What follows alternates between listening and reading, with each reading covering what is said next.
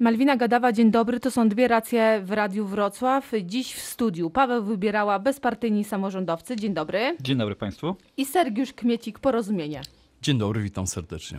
We Wrocławiu ruszył właśnie program dofinansowania z miejskiej kasy procedury in vitro. Czy to dobra decyzja Miejskiej Rady? Jest. Sergiusz Kmiecik. Ta decyzja zapadła kilka miesięcy temu przy dość dużym poparciu, niewielu głosach przeciwko, więc radni zdecydowali zgodnie, prawdopodobnie z y, przekonaniem większości wrocławian, że ten program będzie finansowany. Trudno powiedzieć, czy to jest dobra decyzja, bo jest to temat, który wzbudza pewne kontrowersje światopoglądowe. Y, I są osoby, które nie godzą ze swoim y, światopoglądem wykonywania w ogóle takich procedur in vitro.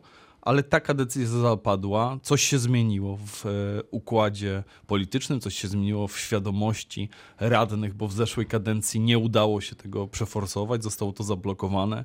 Tym razem jest taki układ polityczny, który pozwala na realizację tego typu projektów. Cóż, będziemy się przyglądać temu, jak ten program będzie realizowany i czy faktycznie spełni pokładane w nim nadzieje. Pan sam się wstrzymał od głosu, kiedy było głosowanie Wrocławskiej Rady. Dlaczego? To prawda. Wstrzymałem się dlatego, że światopogląd nie pozwala mi poprzeć in vitro wykonywanych według takich procedur, jakie, mm, jakie aktualnie istnieją, jakie medycyna przewiduje. Natomiast też nie mam w sobie tyle odwagi jako ojciec kilkorga dzieci stawać na drodze czyjejś do tego, aby, aby ułatwić, ułatwić mu posiadanie potomstwa. No, uważam, że to jest bardzo ważna rzecz dla człowieka, żeby, żeby się rozmnażać i nie potrafię kategorycznie się temu sprzeciwić przy jednoczesnym moim no, braku poparcia dla tego, żeby ta procedura była finansowana ze środków miejskich, ze środków publicznych, bo uważam, że nie jest to pierwszorzędowe zadanie w zadaniach gminy. Można by znaleźć bardziej niezbędne działania. Dofinansowanie z gminnych pieniędzy procedury in vitro to dobry pomysł? Wrocław idzie dobrą drogą? To jest decyzja radnych Rady Miejskiej we Wrocławiu. Trudno ją e, właśnie oceniać w kategorii, czy to jest dobra, czy zła decyzja, bo ci radni przed chwilą uzyskali mandat społecznego poparcia. Przed chwilą mieliśmy wybory. Wielu z nich, idąc do wyboru, mówiło między innymi o tym, że mm, zamierzają e, próbować wprowadzić e, wsparcie miasta dla mm, procedur in vitro. Więc uzyskując mandat, uzyska, uzyskali poparcie dla swojego programu. Natomiast no, oczywiście trzeba się zastanowić, czy, czy jednak y, samorządy powinny zajmować się in vitro, y, bo wprost trudno byłoby znaleźć. Tak naprawdę nie znajdzie się żadnych zapisów ustawowych, które by mówiły o tym, że y, samorządy są od tego, żeby y, in vitro się zajmować. Ale to już jest decyzja no, suwerenna, tak, Rady Miejskiej.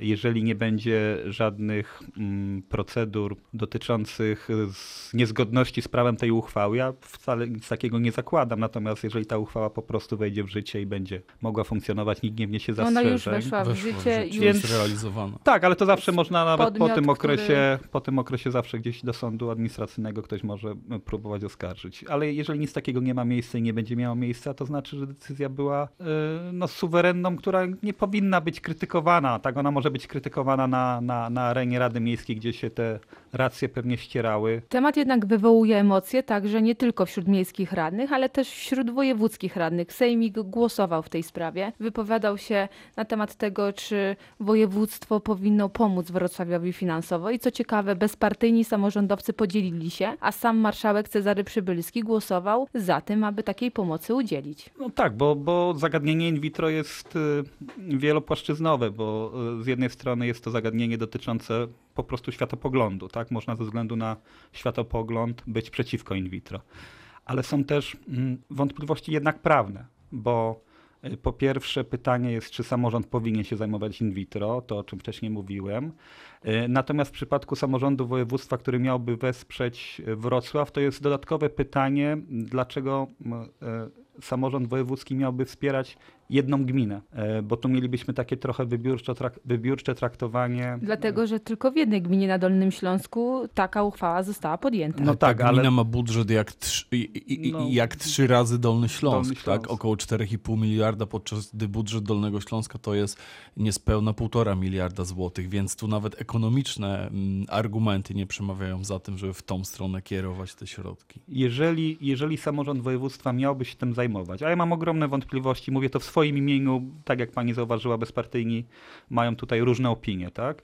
E, Mówię w swoim imieniu, ja mam ogromne wątpliwości, czy samorząd w ogóle powinien się zajmować in vitro, ale jeżeli już samorząd województwa miałby się zajmować in vitro, no to powinien się zajmować e, jakimś programem dotyczącym województwa, a nie jednej wybranej gminy. Kończąc temat y, dofinansowania procedury in vitro, dodam tylko, że w Gdańsku działa podobny program. Tam również jest on dofinansowany z miejskich pieniędzy. W ciągu roku urodziła się setka dzieci. Jak się rodzą dzieci, to tylko jest, tylko jest dobrze, tylko jest przyjemnie słuchać o takich wiadomościach, że rodzą się dzieci. Trwa drugi tydzień strajku nauczycieli. Kończą się egzaminy ósmoklasisty, a zbliżają się egzaminy maturalne. I tutaj kolejny problem, bo uczniowie maturzyści nie wiedzą, czy będą mogli zdać maturę w terminie i kiedy będą klasyfikowani, ponieważ nadal nie mają ocen. Ale tutaj mm, trochę niechcący być może, ale właśnie połączyliśmy oba te tematy, bo mówimy o tym, że nauczyciele strajkują, nauczyciele strajkują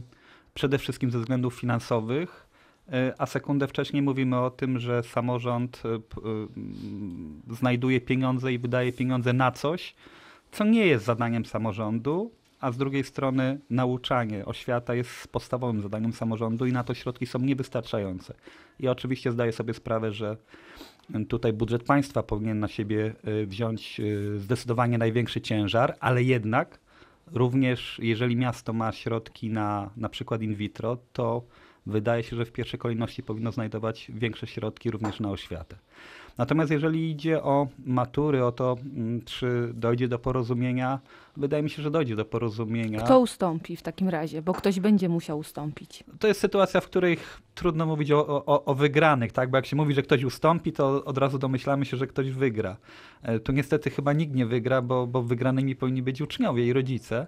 Natomiast y, jednak y, myślę, że nauczyciele mają coraz większą świadomość, że ich protest y, spotyka się z coraz mniejszym poparciem. Po prostu rodzice mają coraz więcej kłopotów związanych z tym, że szkoły strajkują, coraz większy stres związany z egzaminami wcześniej ósmoklasistów, gimnazjalistów, a teraz stres, s- ogromny stres związany z tym, czy w ogóle uczniowie będą mogli zdawać maturę, to powoduje, że to początkowo ogromne wsparcie dla mm, protestu nauczycieli mija. Bez względu na to, czy się uznaje zasadność y, y, postulatów nauczycielskich, bo co do zasadności tego, że powinni zarabiać dużo, dużo więcej, to chyba nie ma nikogo, kto byłby odmiennego zdania.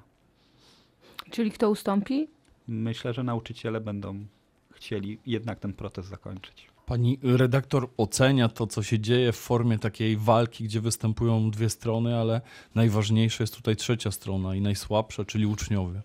Uczniowie, którzy no, są pod normalnym stresem wywoływanym przez zbliżający się egzamin maturalny, w tym momencie spotęgowanym wielką niewiadomą co do tego, czy zostaną w ogóle sklasyfikowani. I to jest naprawdę bardzo poważny temat, bo nie chodzi tu tylko o egzamin maturalny, ale o potencjalną stratę roku życia tych młodych ludzi, jednego z ważniejszych lat, takich startowych lat. Po drugie, czy będą ten egzamin pisali? Po trzecie, czy będą ten egzamin pisali ze swoimi nauczycielami, z którymi współpracowali przez lata, z którymi się razem przygotowywali? Czy też znowu będzie potrzeba zastępowania całościowego lub częściowego egzaminatorów y, tymi nauczycielami, którzy nie przystąpili, nie przystąpili do strajku i realizują mm, swoje zadania, dzięki czemu odbywają się egzaminy, y, czy to gimnazjalne, czy to, czy to ósmoklasisty. I myślę, że to jest program dwie racje, ale myślę, że tutaj jest jedna racja, czyli taka, żeby uczniowie przystąpili do matury w terminie. Rząd zaproponował pewne propozycje nauczycielom. Nie 1000 zł podwyżki, 15% podwyżki. y, Zwiększenie mm, świadczeń za wychowawstwo do minimalnej kwoty 300 zł, a samorządy mogą jeszcze wypłacać y, większą tą kwotę. Nauczycieli jednak to nie satysfakcjonuje. Rozumiem, tylko że no, nie prowadzi się negocjacji w ten sposób, że stawia się, mm, stawia się sztywne warunki. Powiem to, powiem to, bo trzeba to powiedzieć. Bierze się na zakładników uczniów, gdy się nie udało z egzaminami gimnazjalnymi, co wzbudziło, proszę zobaczyć, pewną, pewne duże niezadowolenie w środowiskach nauczycielskich, które organizowały szpalery hańby w szkołach, y, gdzie nauczyciele strajkujący stali w rzędzie, tam jakoś psychicznie wpływając na tych egzaminatorów, y, którzy zdecydowali się pilnować na egzaminach. Widziałem taki napis na Twitterze wczoraj: tylko świnie pilnują na egzaminie. Czyli doszło też w ramach tego środowiska nauczycielskiego do takiego bardzo niedobrego y, rozdziału, bo nauczyciele strajkujący przy poszanowaniu ich praw do strajku muszą sobie zdawać sprawę, że przeprowadzenie tych egzaminów wszystkich gimnazjalnych, y, ósmoklasisty i maturalnych sprawnie jest w interesie edukacji, jest w interesie uczniów, zatem też w interesie tych strajkujących nauczycieli. Rząd nie ustąpi. Rząd swoją propozycję złożył, nie ma dalszych propozycji dla nauczycieli. Przypominam, że Gazeta Wyborcza około miesiąca temu napisała w artykule o rozdawnictwie pieniędzy, napisał o podwyżce, którą rząd dla nauczycieli przygotował, tej kilkunastoprocentowej, jako, jako formie rozdawnictwa. Teraz troszkę zmieniła, zmieniła swój pogląd na sprawę. No, rząd już dał tyle, ile mógł w tej perspektywie budżetowej i rząd nie jest w stanie teraz więcej pieniędzy wyasygnować na zaspokojenie tych żądań. Jeżeli moglibyśmy zastanowić się, co dobrego mogłoby się stać w związku ze strajkiem, to myślę, że jeżeli ten strajk y, i rozmowy, które się będą dalej toczyły, zakończyłyby się faktycznie y, zmianą systemową w polskiej oświacie, spowodowałyby zapisy w budżecie, czy ustawowe zapisy takie, które, jak doty, które dotyczą innymi obronności, czyli ustawienie minimalnego, e, minimalnego, minima- minimalnej kwoty części budżetu, która byłaby co roku przynajmniej zapisywana na oświatę, żeby z jednej strony jednak odciążyć samorządy, które tak naprawdę mm, tracą możliwość dokładania do oświaty. Dokładają ogromne pieniądze, to czasem są 50-60% części budżetów, a więc wszystkie inne zadania e, e, nie mogą być wykonywane należycie, e, a przecież to powinna subwencja oświatowa w ogromnej większości pokrywać te koszty i to jest jedna rzecz.